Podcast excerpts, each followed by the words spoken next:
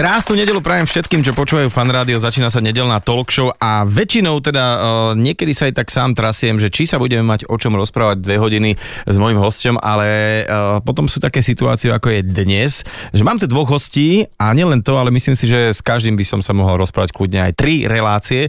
Dlho som ich nevidel, ale sa strašne teším, že som ich takto spichol na jeden termín oboch, ale inak sa nedalo. Braňo Šimončík a Tamara Šimončík Heribanová. Šimončíková Heribanová. Heribanová. Lebo normálne to býva tak, že ten stred si len tak, ty si si dala ová, ová, hej? Ja, ja mám veľmi dlhé a potom mám problém všetko vyplňať a nestačí papier. Inak my keď sme boli na základnej škole, tak každý musel tak uh, kresliť, vieš, taký brúšak, že si si písala svoje meno a tí, čo mali najdlhšie mená, mali potom najkrajšie vypracované brucha. Vieš, taký ten Jano Hrach, ten nič tento namaloval. A taká Šimončiková, Herivanová, tá by mala riadny sixpack. Ako teda. Inak Braňo, čau. Ahojte. Ahoj, ahoj. Braňo ma upozorňoval, že on bude tak menej hovoriť. Hlavne, keď je so ženou, že ak chcem od neho niečo, tak nemám ich naraz volať, ale tak dobre, ako sa máte? Vy ste v tom Portugalsku, že? No, sme. Sme zabývaní momentálne. Zabi- už ste zabývaní normálne, že riadne? Čiže vyzerá to na dlho? Nevieme, že ako to vyzerá, totiž to my vôbec nad tým nejak nerozmýšľame, ale teraz tento rok e, sme boli viac menej len v Lisabone, na leto sme boli na Slovensku, to bolo super, no a teraz sme prišli po šiestich mesiacoch. Inak to je výborné, že vlastne na, že t- kam na dovolenku, že Slovensko teraz fiči, poďme tam, hej, že, že ako, ako to vlastne vyzerá to Slovensko, keď žiješ inde a vrátiš sa sem a pritom to tu dobre poznáš, vieš, ste obidvaja Bratislavčania, taký, že totálny, mm-hmm. vieš, že, že vráti sa sem a že ti prídu niektoré veci, že vlastne ako dobré, hej, či nie? Všetko tu je dobré, vlastne keď sa vrátiš, tak to pocituješ o mnoho viacej, aj pretože ti to chýba, keď si tam, hlavne kamaráti, a rodina. Čiže keď sa vrátiš, tak si to naozaj užívaš. Ale máme tam byt, zariadený pre prenajaty, čiže vidíme to tak na dlhšie. Na dlhšie, hej. Že teraz je vlastne ten, taký ten druhý domov, alebo prvý domov je tam, hej?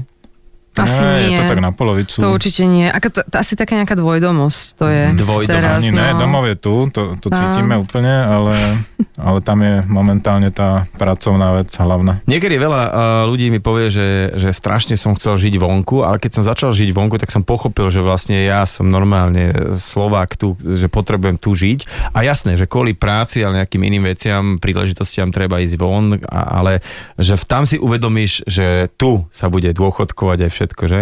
Ja som to mala tak, že ja som bola nejakých, neviem, 14 rokov som študovala v Rakúsku a z toho som 4 alebo 3 roky bývala vo Viedni uh-huh. a vtedy som už mala úplne, že nie, že toto nechcem, ale už to musím začať, keď som začala a potom som skončila uh, strednú, potom nejak výška začala a vždy som mala ten pocit, že ja, ja mám tú lútosť v sebe, ja chcem ísť na Slovensko, toto nie je môj domov. Potom ešte v Holandsku som bola chvíľku a stále som na to Slovensko myslela a nikde som sa necítila doma. A myslím si, že ten Lisabon alebo Portugalsko, oni sú podobní nám že človek sa tam môže dobre cítiť, možno sú trošku srdečnejší, viac sa usmievajú. To ja som bola úplne v šoku, keď som prišla do Lisabonu prvé mesiace. Ja som, my sme nechápali, že ako je možné, že oni riešia rôzne situácie, ktoré by u nás boli späté s krikom a nadávaním a nervozitou a oni sú takí pokojní a, a takí vlúdni, a oveľa milší teraz keď človek tam žije, že ne, neprídeš tam ako turista, ale zažívaš to dennodenne, mm-hmm. tak potom si to tak zoberieš k sebe a vravíš si, že toto si musím nejak, nejak spracovať a musím si to ako aplikovať na seba, ale a tuto mi to trošku chýba. Toto je, je sranda, že ani oni, aj to Portugalsko sa nemalo nejak extrémne dobre, Nie. vieš, že a, a, aspoň posledné 10 ročia tam teda boli rôzne krízy mm-hmm. a tak mhm. ďalej a tak ďalej. Ale možno, ja neviem, ja si myslím stále, že to súvisí aj s tým stálejším počasím. Celé je to trošku tak inak asi v tých teplejších krajinách. A tí južania všetci sú taký srdečnejší, sa mi zdá. Či? Myslím si, že hej. Myslím si, oni nie sú, možno ten temperament nie taký ako u Španielov. My sme to aj minule s Braním tak nejak chceli charakterizovať, že tam sa objavuje aj taká, taká melanchólia. Aj e, v literatúre oni, oni mali v sebe ten smútok a nie sú až takí hluční a nie sú až takí extrovertní ako Španieli, ale ale určite toto, čo hovoríš, tá klíma ovplyvňuje to, aký sme, ako sa cítime, však my to poznáme, keď prídeme k moru, tak hneď máme taký pocit, že nám opadli problémy, že môžeme trošku akože zrelaxovať.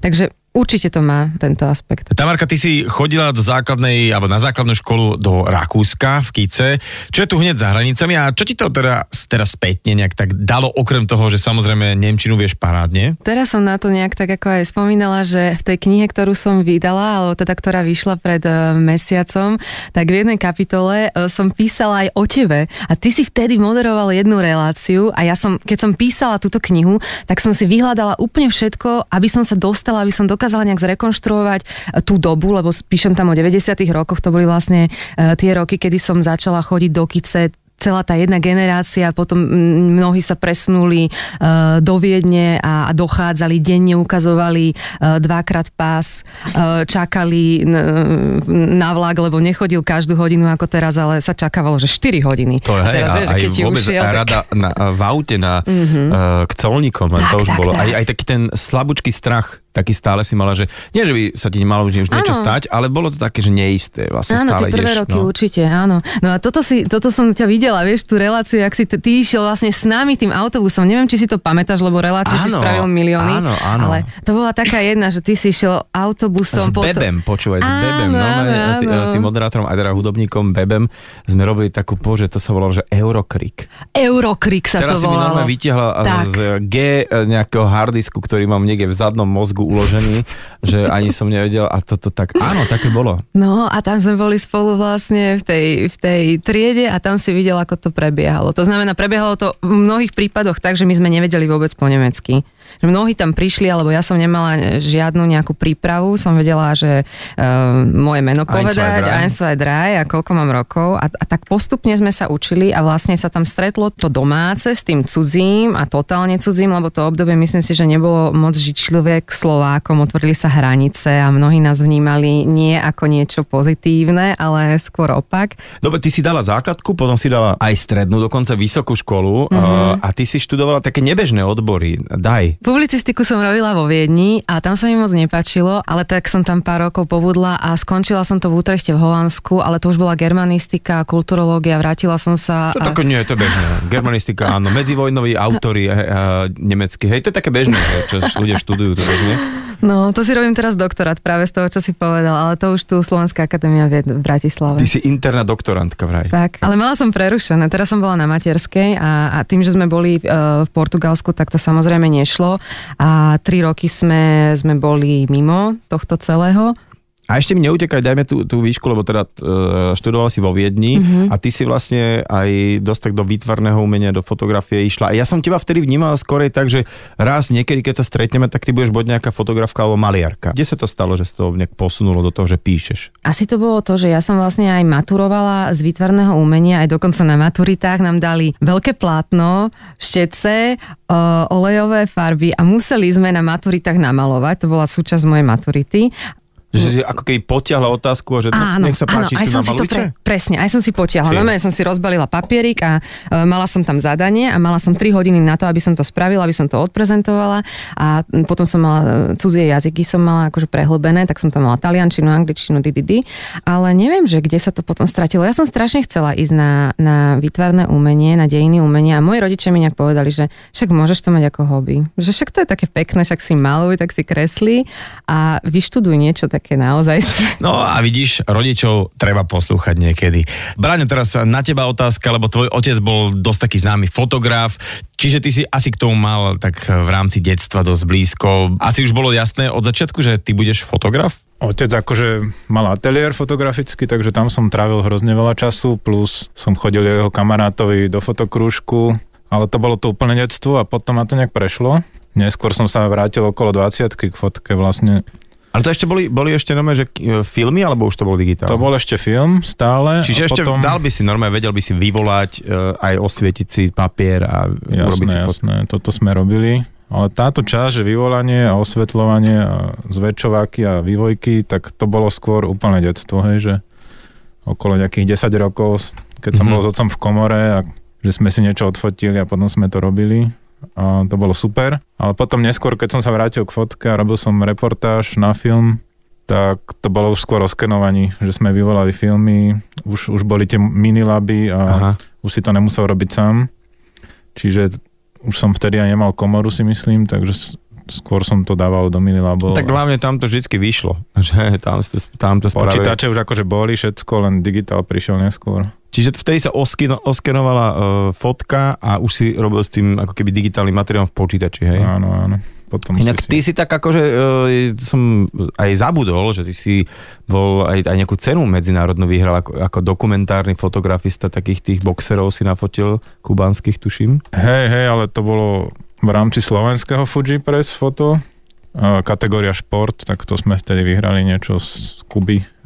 Keď som Guantaname fotil boxeristov a, a bolo to akože podľa mňa dobré fotky to boli.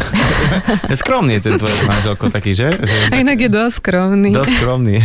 A poča- no dobre, a, a ako si potom prešiel z tohto celého, že, lebo dobre, si, si taký dosť známy, jeden z takých najznámejších slovenských, ak vôbec nie najznámejší uh, z hľadiska tej módnej fotografie. A teda mi povedz, že, že jak sa to tak predsvaklo, lebo keď si dokumentarista, tak ja si tak predstavím, že to si taký, ha- taký skrytý, lebo ty máš ten foťáčik, nechceš, aby ťa moc videli a vnímalo to okolie, lebo inak by si pokazil to, čo sa tam deje. Mhm. A teraz p- prídeš do ateliéru, kde to celé setuješ, že vlastne uh, výzles, prezles, namalovať, postaviť doľava, doprava, že, že ako sa toto Postupne, postupne predsvaklo? vlastne s príchodom digitálu som začal robiť pre časopisy.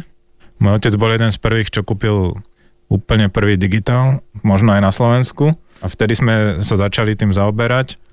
A v podstate vtedy aj nastúpil on ako na miesto vedúceho fotografov v plus sedmičke. A ja som nejak začal s príchodom digitálu fotiť aj inú fotografiu ako reportážnu, čiže portrétovú a postupne som sa nejak dostal k móde ale trvalo to roky, akože kým sme sa nejak dostali k tej naozajstnej móde. No dobre, ale, ale, ale že, že to, to vzrúšo tam, akože, kde, že kde prišlo viacej. Lebo vieš, to predsa len, že jak si hovoril, že uh, si na Kube, mm-hmm. tam sa niečo reálne deje, proste sa tam uh, fajtu nejakí ľudia, alebo ideš po ulici uh, a si tak pripravený, že proste máš foťák, uh, máš na to oko, talent je s druhým, deje sa to, zachytíš to, že á, mám to. A teraz tu, keď si to celé pripravuješ, že, že kedy to tak že OK, že toto sa dá celkom tak ako, že tiež Akože práve, že teraz v poslednom období vychádzam trošku z tej reportážnej fotografie, že momentálne fotíme dosť veci tak, čo sa mody týka, že robíme nejaké scény. Vyzerá to ako keď sa robí film, že nabrifujeme ľudí, čo majú robiť a prebieha nejaká scéna, napríklad všetci tancujú, alebo pripomína mi to proste film, keď to režíruješ. A ja to fotím z rôznych uhlov a dosť reportážne. Mhm, že ty si ako keby len zúčastnený toho celého a si robíš Dosť z toho... reportážne zachytávam tú situáciu, ktorá prebieha a, a, a celkom ma to baví momentálne. No a je to vidieť, že to, to baví, ale aj mňa to baví. Uh, sledujem tvoj Instagram a tak ďalej a tak ďalej, no a uh, krásne fotky fotíš. Tamarka, kedy sa stalo, že si to v sebe tak objavila, že budem písať? Asi na strednej škole som to mala také, že som, že som začala písať poviedky, ale tie boli písané po nemecky. A, lebo som chodila do Viedne A, do okej. školy a, a mala som vynikajúceho nemčinára a to ma tak bavilo, že napíšem a on, on si to prečíta a povie mi, um, čo si o tom myslí a to som vlastne tam, asi som tak zacítila, že by toto ma mohlo baviť v živote, asi aj preto som išla potom na publicistiku. Takže to bolo, keď som mala 17 rokov. To bolo asi vtedy.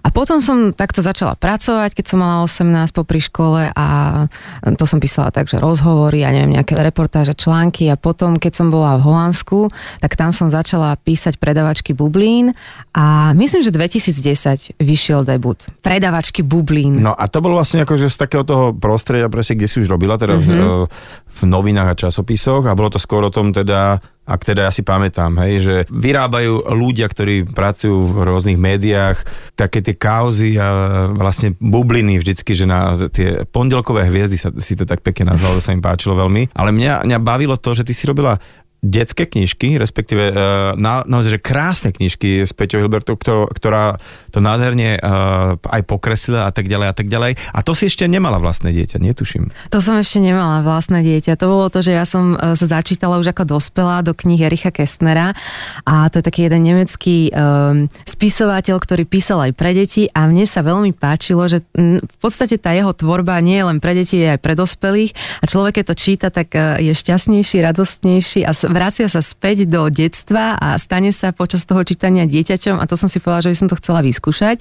ale nevedela som, že či sa to podarí. Tak som napísala knihu, dala som ju do Ikaru čítať e, Gabriele Belopotocké a Valike Malikové. Oni povedali, ideme to vydať. A v tom čase som už v podstate e, vedela, že ak by, tak určite s Petrou Hilbert, lebo jej, jej ilustrácie som milovala.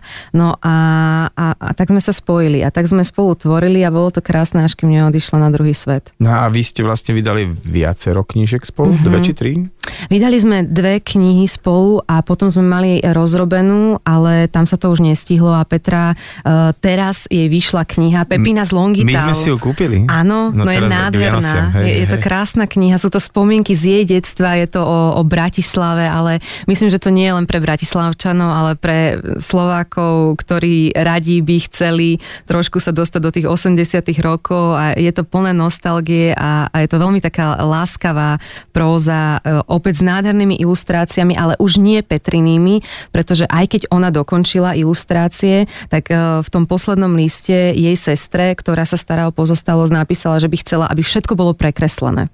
Takže bolo to prekreslené človekom, ktorého napísala do toho listu. Mária Makeva sa volá táto ilustrátorka. Je to nádherná knižka a tam som písala predslov. Ja viem o tebe, že ty keď vydáš knihu, tak ty dávaš aj taký trip za čitateľmi. Prečo? Ja som, ja som um, vždy chcela ísť medzi čitateľov, aj som to vždy robila, že keď mi vyšli knižky, najmä tie detské, tak ja uh, som povedala Vikare, že chcem ísť uh, cez celé Slovensko, malé knižnice, stredné, väčšie, dokonca sme robili také čítania, že sme naplnili telocvične deťmi a robili sme také veľké besedy a to bolo pre mňa najväčšie zadozučinenie, keď som vlastne videla, ako príjmajú deti ten text. To bola, obe tie knižky boli uh, pre cieľovku od 7 vyššie. Mm-hmm. To znamená, to sú už deti, to boli druháci, tretiaci, štvrtáci, ktorí si sami prečítali tú knihu a v tom momente som vlastne e, prostredníctvom... Taká tá tabletová generácia v podstate, že napriek tomu... Áno. Lebo ja si myslím, že, vieš, že pre, o tie deti do tých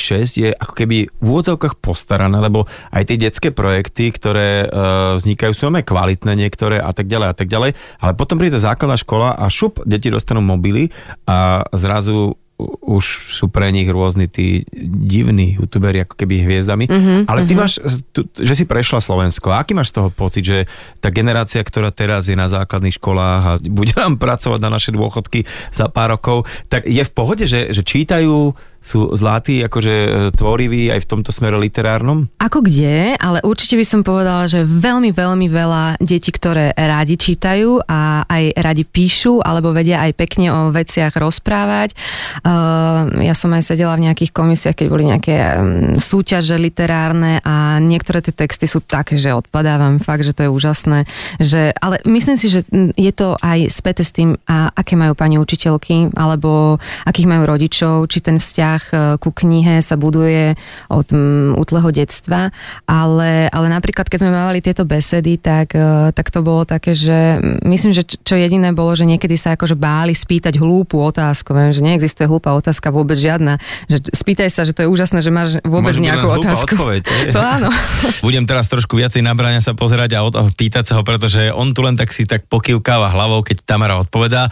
E, Braňo, ty si, ja neviem, nafotil, neviem, či stovky alebo tisíc tisícky ľudí, uh, známych, menej známych, aj úplne, úplne tie najväčšie celebrity a tie najslavnejšie modelky, ale s kým sa ti tak lepšie robí? S takými uh, top hviezdami, alebo možno práve s takými uh, ľuďmi, ktoré začínajú, napríklad tie modelky, že takými úplne slávnymi, alebo takými úplne začiatočničkami? Asi takými v strede sa mi dobre robí, lebo keď je niekto už príliš veľká celebrita, už má nejaké názory, ktoré dosť tlačí na to, ak by, ako by chcela vyzerať a jak by som mal fotiť, tak veľakrát sa s tým stretnem, nevždy, ale párkrát sa nám to stalo a potom, keď je nejaká modelka fakt, že začínajúca a úplne nevie, tak to tiež není dobré, ale akože nemám s tým problém. Ale najlepšie sú také baby, čo už majú ako skúsenosť, alebo nemusia to byť baby, môžu to byť aj typci, ale nemajú ešte tie maniere. Mhm. Ale ty veľakrát nefotíš len úplne že módnu fotografiu, ale sú tam čo celebrity, alebo teraz známi ľudia z iného.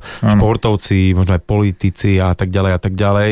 Uh, ty si nafotil 100 portugalských mužov, teraz z rôznych prostredí, všetci boli mm-hmm. v tých uh, opätkoch a tak ďalej a tak ďalej. A teraz keď príde, ja neviem, že fotbalista, alebo ja neviem, kajakár, alebo ktokoľvek, že z nejakého iného prostredia, ktorý zase nie je zvyknutý na to, že sa fotí a Áno. potrebuješ to z neho vyraziť, aby tam vyzeral perfektne, že ako to ty tam nejaký, ako to smeruješ celé, ako to riešiš? To veľa tých ľudí je takých, že sa nerado fotí, alebo by som povedal, že väčšina ľudí, ktorí, Nie je to komfortné pre nich. ktorí robím skôr portrét, tak e, väčšina ľudí sa skôr nerada fotí, hej, že má s tým problém, alebo hovorí, že o, ja nevyzerám dobre na fotkách, ale, na druhej strane mi veria, lebo veľa z nich ma pozná, alebo si ma vygooglili, alebo niečo, že vedia, že fotím dobre. Videlo prácu tvoju, že... Čiže mi veria, ale väčšinou s tým pristupujú už tak, že nerada, neradi sa fotia, ale vtedy sa snažím to spraviť čo najrychlejšie a ukážem im tie fotky a to ich väčšinou presvedčí a A potom, povzbudí, dodajú hej, že, á, že až, cel, až tak zle nevyzerám, hej. a potom ešte sa to trošku dorobí a je to fakt super.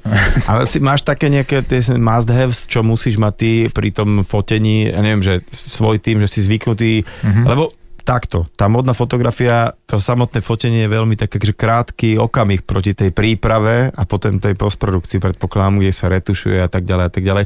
Tak potrebuješ mať nejakú svoju maskerku, aby si menej Áno, retušovala? to je taká? veľmi dôležité mať ten tým, ktorému akože veríš, alebo ľudí, ktorí sú fakt dobrí, musíš mať okolo seba. Aj čo sa týka stylingu, aj čo sa týka make-upu, aj vlasov, aj a veľakrát pracujem teda s tými istými. Čiže keď ti objedná niekto Šimončíka, tak tým pádom ho, že dobre, o toto sa nestarajte, že títo to budú robiť, lebo s tými to chcem robiť, hej? Záleží aj kde, napríklad keď fotím niečo v inej krajine a je to príliš nákladné priviesť svojich ľudí so sebou, tak si nájdem ľudí tam, ale presne si ich pozriem, čo robia a či to akože splňa tie kritéria, ktoré chcem.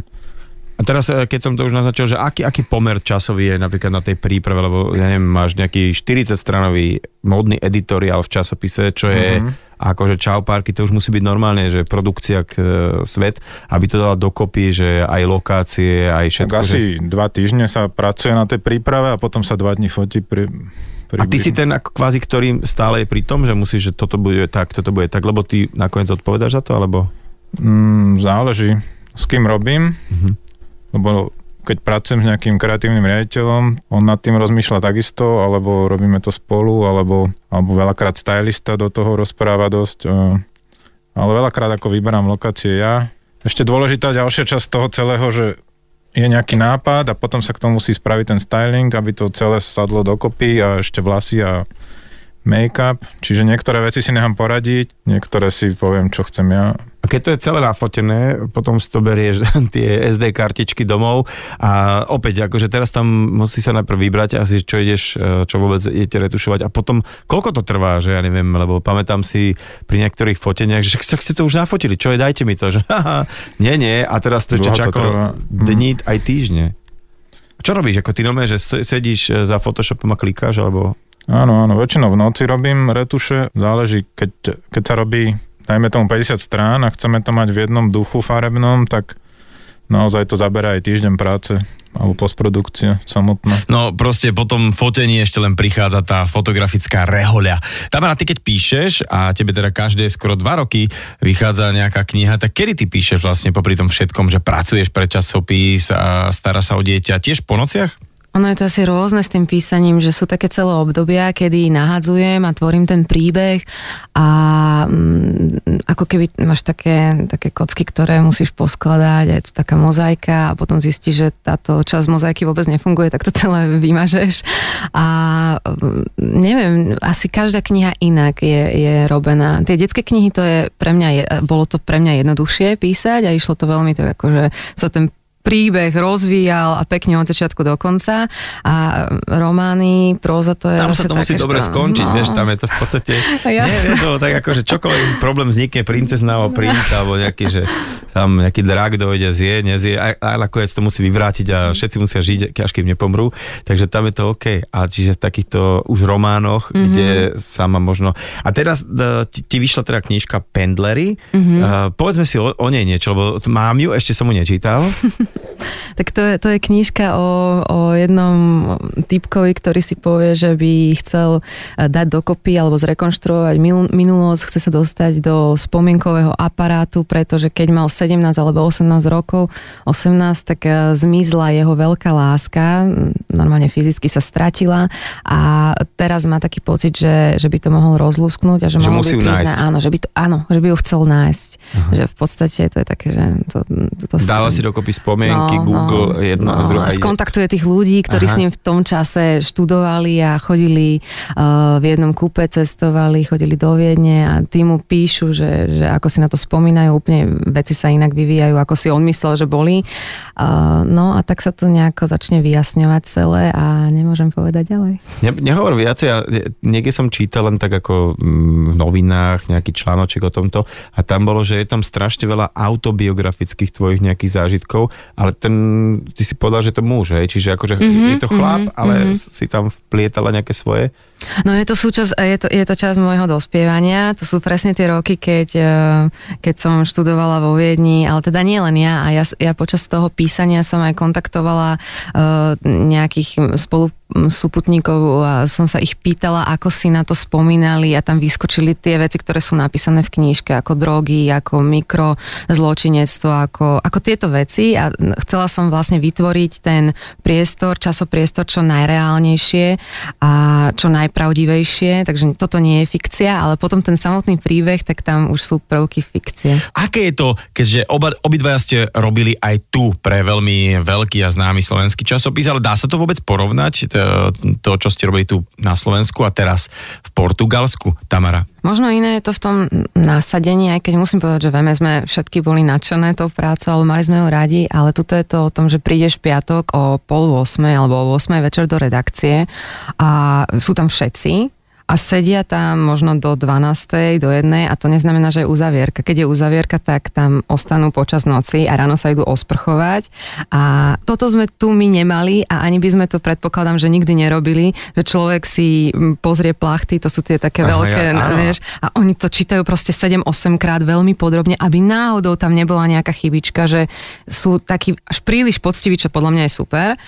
Ale... A musím povedať, že si ma prekvapil, lebo som čakal to, že my, keďže tu na tom Slovensku, že menšie rozpočty a tak ďalej a tak ďalej, že viac nákolení sa tak v úvodzovkách robí a že tam som čakal, že tam proste, že normálne, že veľké kávičky drahé pijete celý deň, akože e, sledujete, čo sa deje v iných časopisoch a nejak sa to celé stane. Čiže tam sa maká ešte viacej, hej? Myslím, že sa tam pracuje viacej, ale toto, čo si povedal, že sa napríklad pozerajú časopisy, samozrejme, že uh, sú tam stretnutia, kedy sa rozpráva o tom, že čo sa napísalo v iných mutáciách, e, v iných krajinách, čo preberajú, aké témy. E, ja módu až tak veľmi nesledujem, čo sa robí v tej časti e, v redakcii, ale publicistika je na takej úrovni, že proste to sú takí dobrí písatelia, dobre mm-hmm. píšu a sa to preklada do angličtiny, takže tam ja, ja si to viem prečítať a viem, že kto má aký štýl a keď ja píšem, keď som napríklad mala nejaké veci uverejnené, tak to bolo v angličtine a to sa prekladalo do portugalštiny. Ale ten projekt, ktorý vlastne robíme už vyš vyše roka. Ten je um, spojený s tradičným odevom rolníckej spoločnosti v Portugalsku, takže kroje v Portugalsku. Mm-hmm. A tam komunikujem len po anglicky s tými ľuďmi, ktorí sú v týme. A keď, e, keď robíme napríklad pramenný výskum, tak uh, tí ľudia, ktorí nám rozprávajú tie informácie, tak to nahrávame po portugalsky, hneď je to preložené pre nás, aby sme sa vedeli pohnúť a, a teraz vlastne už sa robia tie fotenia, Braní to má na starosti a ešte sme zavolali jedného úplne ako taký dio sa volá Kadori Eliašar a je to fantastický e, set designer a kreatív director, ktorý povedal, že ide s nami do tohto projektu. No a tieto kroje vôbec akože u teba v živote sú jedna velikánska téma. A kedy vlastne začala tá, táto tvoja vášňa alebo tá, tento záujem o slovenské kroje? Ja myslím, že to bolo na strednej škole. Som spomínala, že som mala to prehlbené výtvarné umenie a mali sme jeden projekt e, fotografický a mala som vtedy asi 15 rokov a ja som e, išla do Hornej stredy, odkiaľ je moja babička a povedala som jej, že babi, ja by som chcela spraviť taký projekt, že budem chodiť po všetkých babkách, ktoré ešte sa obliekajú do pôvodných krojov, alebo ich e, tvoria, šijú, vyšívajú, e, paličkujú a ona so mnou chodila takto po dedine. Ja som tie tety fotila a písala som si poznámky, takže som mala taký akože zápisník a potom sme mali takú malú vernisáž vo Viedni a tam som vlastne predstavila tie fotky a som im porozprávala o e, krojoch z hornej stredy. Vtedy som dostala od mojej babičky prvý kroj pôvodný, to je vyše storočný sviatočný hornostredský kroj a tam to začalo. A dnes už mám, ja neviem, vyše 40 kompletných krojov, lenže niekedy je to strašne ťažké skompletizovať, lebo ti chýba jedna súčiastka a ten kroj sa často skladá povedzme z 8, 9 komponentov, nevieš sa k tomu dostať, lebo potrebuješ, aby to bolo staré, povedzme, že keď medzivojnové, tak musí byť medzivojnové, ešte máš tie rôzne kategórie, ja neviem, keď je že smutočný, alebo je sviatočný, alebo je... To som chcel povedať, mm-hmm. že uh, s Katarínou Nadaskou sme mali t- tému kroje pred už vlastne asi aj dvomi rokmi a presne ona hovorila, že tie kroje napríklad okrem iného, ako funkcia kroja bola aj taká ešpz mm-hmm. že mhm. išiel si na trh a ty si vedel len podľa oblečenia, že odkiaľ ten človek je a keď to bol ten istý región, tak podľa nejakého detailu, presne nejakej súčiastky si vedela, že je to horná alebo dolná streda, hej? A teda či ten človek uh, je, je slobodný, či je vydatý, tak vieš presne všetky tieto statusy, Aha. či má smútok, alebo sa na niečo teší, alebo to, že tu dnes uh, na tom trhu je preto, lebo teraz pracuje, predáva, alebo proste proste, že to je jeho pracovný odev a tak ďalej a tak ďalej. Že, čiže tie, tie kroje, to je úplná halus u nás a tým pádom asi si robíš taký výskum po celom Slovensku, nielen na hornej strede, hej? Ja myslím, že najdôležitejšie je taká tá prepojenosť na lokal patriotov, lebo ja uh, nedokážem obsiahnuť všetky tie vedomosti a je to o tom, že mám teraz už takú databázu ľudí, s ktorými komunikujem, ktorých sa pýtam, ktorí mi radi zodpovedajú tie otázky a sú to ľudia z dediniek a tí najlepšie vedia o svojom kroji. To znamená, že to sú veci, ktoré sa nenajdú e, v knihách a v sekundárnej literatúre, áno aj, ale to najvzácnejšie je to, čo prinesie človek z danej obce, čo porozpráva, čo sa dialo u susedy, ako vyšívala henta pani a tak ďalej, čo to znamenalo. A čo si ty hovoril, presne tá ešpz tak ja si myslím, že tá významovosť a tá znakovosť u nás na Slovensku je tak výrazná, my to teraz porovnávame aj s portugalskými krojmi a tam to vôbec niektorých obci, nie obciach, ale regiónoch to neexistuje, že bol taký kroj, ale je tam oveľa to strohejšie ako u nás.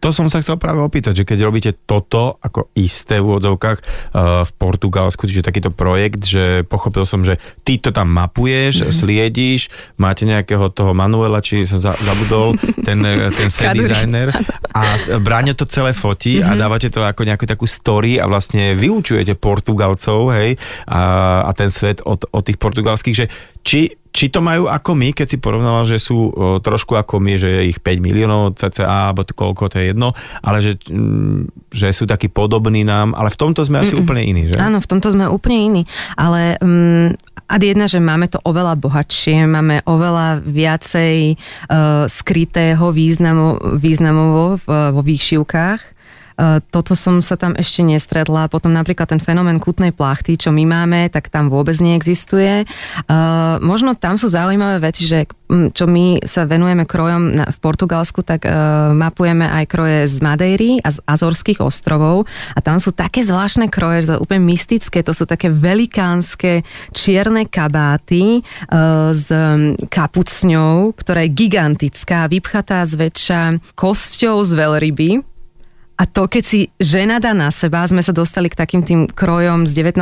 storočia, týmto čiernym obrovským, tak to, to je neuveriteľné, ako to vyzerá. To znamená, my nemáme vôbec takéto tvary alebo takéto, takéto kroje, lebo sú to kroje u nás na Slovensku, že zväčša je to naozaj pôvabné, uh, ľubivé, krásne, estetické, pekný. je to krásny odev. No a čo je halus, že všetci v tých krojoch vyzerajú dobre, teda aj lepšie ako normálne. Niekedy to tak býva, že obuvníkov syn chodí bosý, a ako je to u vás e, doma, teda teda, že či máte dosť fotiek, má dofotiť vašu rodinku, alebo vôbec, akože kto fotí u vás doma? Je to tak na striedačku by som povedal, že niekedy ich vidím, že napríklad Zemilka niečo robia s maminou a zoberiem si foťák a začnem ich fotiť a niekedy musím byť k tomu dokopaný vyslovene, lebo... Doslovne, áno. Doslova. A máte také, že vtedy si taký dokumentarista doma, alebo si skôr taký ten, že tu sa mi na svete asi tak až setuješ doma, že máte aj také No, chcem mať aj portréty nejaké, maminky s bábetkom alebo aj naše rodinné, ale potom na druhej strane, keď je nejaká situácia, ktorá sa mi páči, že napríklad spolu pečú, tak si ich začnem len tak sám pre seba fotiť a asi ten fotograf, čo musí stále vytiahnuť zrkadlovku, alebo máš, takže bere, že mobil je úplne v poriadku, alebo ja neviem, máš nejaký taký kapsoidný uh, fotoaparát, ktorý miluješ. No, keď nejaký... niečo potrebujem veľmi rýchlo, tak samozrejme mám ten mobil vždycky u seba, ale potom sa snažím to fotiť na zrkadlovku alebo na film. Uh, Niektoré momenty sú lepšie mať zachytené kvalitne. No. Kvalitne. A čo hovoríš vlastne na to, že sú tie sociálne siete, kde každý v podstate už, už tým mobilom a nejakými tými filtrami je de facto tak fotograf alebo tak ďalej. Je to pre to vaše povolenie vlastne dobré, že je e, veľa fotiek, alebo naopak, že kazí to ten v úvodzovkách kšeft? Celkovo Instagram je asi dobrý, lebo sa dokážeš dostať k ľuďom, ktorým by si sa normálne nedostal, alebo si ťa môžu všimnúť ľudia, ktorí by si ťa normálne všimli, čiže je to strašne dobrá reklama, ten Instagram.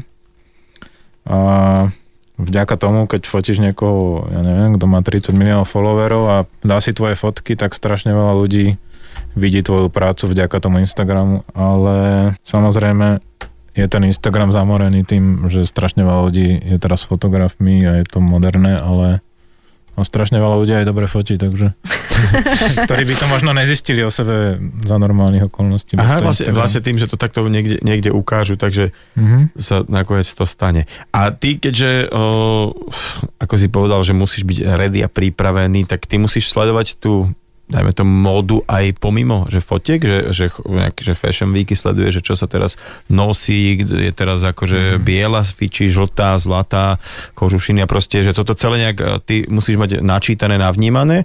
Je to súčasť mojej práce, že aj chodím na Fashion Weeky po prvé a po druhé, keď nie som tam, tak uh, si to pozerám na modelskom každý deň, čo alebo na Vovkom, uh, že kto, všetky prehliadky si pozriem z danej sezóny, ale to len tak, aby som vedel, o čo sa jedná ďalšiu sezónu. A plus si pozerám všetky edície Vogue, lebo nám chodia pdf mm-hmm. Čiže vždycky každý mesiac si pozriem všetko, čo sa kde dialo. Ja, ale ja by som teda aspoň takto na diálku chcel vedieť, aký máte byt, že či je to taký umelecký, uh, vizuálny byt, alebo proste je to byt rodičov pre svoje dieťa. Je to skôr ten byt pre dieťa, že máme tam domčeky, hračky, uh, všetko, aj keď je to tak pekne minimalisticky zariadené, ale zas tým, že tam nechcem, není to byt, ktorý by bol náš, tak sme tam nechceli úplne veľa investovať, takže je to dosť stroho a plus tam je strašne veľa tých detských vecí. Mm-hmm, čiže nepozval ma, počula si. Nie, nie, ja som ti chcela povedať, Šárky, že, že si vítaný aj s tvojou rodinou a však prídi. Však čo, že ani my k vám nechodíme, hej. No ale a ty teda stále sem tam ešte vyťahneš štetec a plátno, že maluješ, máte nie, niečo doma, o, sama od seba máš doma? Mm, ja som mala mm, takú, čo nehodu, alebo čo pred tromi rokmi som uh, mala nohu sádre a som nemohla chodiť a vtedy som vlastne začala malovať opäť a veľmi ma to bavilo. Aj som namalovala nejakých pár platien a máme nejaké aj zavesené u nás doma, ale potom človek nemá toľko času, alebo neviem, alebo som si nenašla, alebo si hovorím, že keď budem staršia, tak sa tomu budem venovať. Ale viem, že tie dva mesiace každý deň som malovala a úplne mm-hmm. som sa v tom akože cítila dobre. A potom to tak sa rozplynulo. A keby to teda tvoja žena nesedela, či, či Braňo, povedz mi, dobre maluje? No v podstate v tom byte, kde by žijeme na, tuto na Slovensku, tak nemáme ani jednu moju fotku a máme iba obrazy od Tamarky, čo sú malby. Lebo musíte, alebo sú také dobré? Páčia sa mi. Páčia sa mi a dokonca tak. jeden kamarát môj má od Tamary v byte ďalší obraz Dokonca. Dokonca. Tak. Takže akože expanduje v tomto smere. tak už je, jeden, jeden je vonku. Počujete, akože to presne tak, že teraz keď sa pozerám na hodinky, že to tak ušlo, zase tieto dve hodiny, niekedy e, to, to je nekonečno, ale dnes to strašne rýchlo ušlo a vy zase viem, že už pomaličky sa chystáte naspäť do teplejša, teda do uh, Lisabonu, Portugalska a tak ďalej a tak ďalej, tak Távarka. Takže tebe držím palce, nech v tom Vogu ti ide karta, nech vám dcera je zdravá, rastie rastie a, a vôbec nech ide a teším sa na ďalšiu knihu a hlavne Pendlerov si idem prečítať.